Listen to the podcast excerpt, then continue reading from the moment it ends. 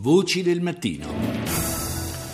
In Yemen, nella capitale Sana'a, quattro autobombe sono esplose ieri facendo almeno 18 morti e alcune decine di feriti. Gli attentati, che teoricamente avevano per obiettivo la milizia sciita Houthi, ma hanno colpito soprattutto la popolazione civile, sono stati rivendicati dallo Stato islamico.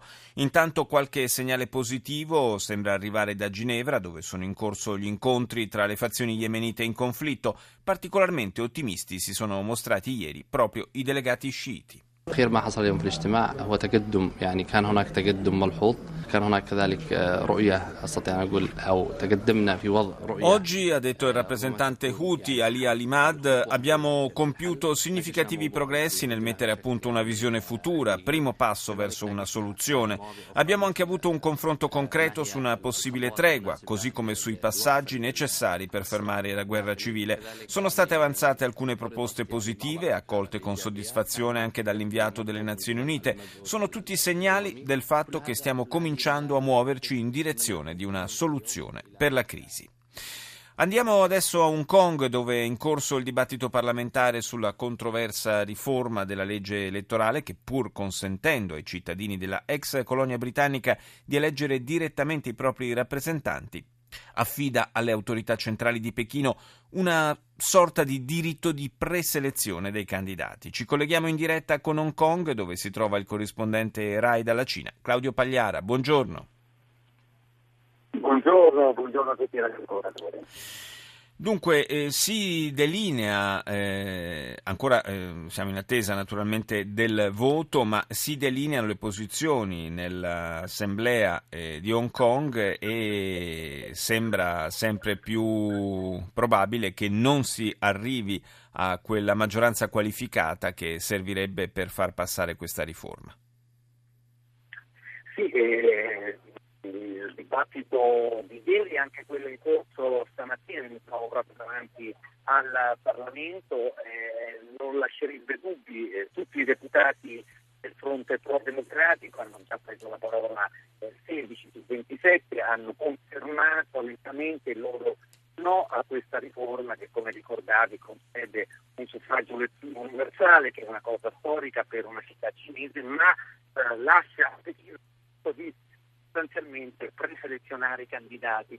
Questa eh, compattezza del fronte democratico non lascerebbe eh, dubbio sul risultato del voto che è atteso tra stasera e domani mattina eh, perché eh, la maggioranza alla maggioranza qualificata mancano quattro voti, quindi eh, ben quattro deputati democratici dovrebbero cambiare casacca, cosa che tutti gli osservatori qui ritengono altamente improbabile.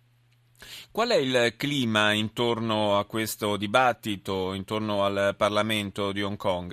Nei mesi scorsi questa riforma è stata oggetto di, lo ricordiamo, di proteste durate settimane. Ecco sì, molto chiestosa. Io mi sono un pochino allontanato proprio per consentire ai radioascoltatori di sentire con maggiore eh, chiarezza eh, la mia voce, ma adesso probabilmente sentirete un, l'eco degli altoparlanti davanti al Parlamento ci sono due gruppi contrapposti, favorevoli e contrari alla legge elettorale, divisa transenne e, con una presenza piuttosto massiccia di poliziotti, però in evidente stato di eh, direi stand-by, non ci sono particolari motivi di eh, tensione qui davanti al Parlamento. Eh, I due gruppi non sono molto numerosi, parliamo ieri al picco, parliamo di al massimo in tutto 500 eh, persone. Non si è vista quella mobilitazione eh, che avevamo raccontato nei mesi di settembre, ottobre novembre e che aveva visto eh, fino a 100.000 persone scendere in piazza per una piena democrazia a Hong Kong. Il campo democratico sembra affidarsi ai suoi deputati per una convinzione che la legge passerà. Eh, adesso in questo momento davanti al Parlamento ci saranno al massimo una cinquantina di eh, persone da una parte, altrettanta o dall'altra, fa molto molto caldo perché qui è mezzogiorno, si sfiorano i 35 gradi con un'umidità del 100%, quindi ovviamente anche questo poco invoglia a venire a manifestare. Ci sono ancora le tende eh, di manifestanti che hanno resistito più qui per oltre quasi 300 giorni, eh, ricordiamo avevano paralizzato il centro dell'Aula giudiziario, ma eh, poi furono sgomberati a dicembre, fu consentito loro di restare in un piccolo accampamento che ancora esiste eh, di qualche decina di tende qui proprio nel Lazio antistante al Consiglio legislativo che è il Parlamento di questa eh, città semi-autonoma una sorta insomma di, di, presidio democratico davanti al Parlamento. Io ringrazio per il momento Claudio Pagliara, corrispondente RAI della Cina, per questo collegamento da Hong Kong.